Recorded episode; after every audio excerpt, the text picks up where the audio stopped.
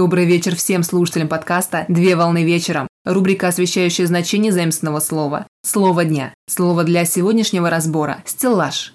Слово «стеллаж» с немецкого языка «стеллаж» – «стоять», от нидерландского языка «стелле» – «ставить». Стеллаж – это многоярусное устройство для складирования и хранения различных материалов и предметов.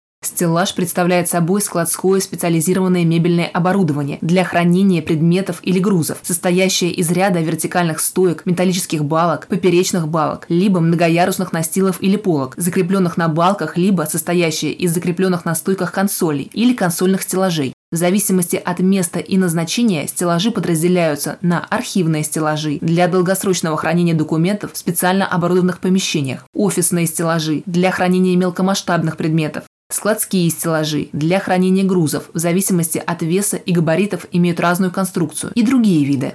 Самая большая группа стеллажей – это складские стеллажи, ввиду своих специфических характеристик, которыми обладают стеллажи для различных целей, задач и складских помещений. Конструкция стеллажей позволяет выдерживать груз до несколько тонн. При этом стеллажи являются универсальными в применении, легко собираются и разбираются. В интерьерном значении стеллаж представляет собой корпусную мебель для хранения предметов различного назначения на полках, где стеллажи минимизируют занимаемую площадь и делают удобным доступ к хранимым на них предметам. Как правило, для стеллажей покупают специальные коробы, в которых компактно складываются и хранятся нужные вещи.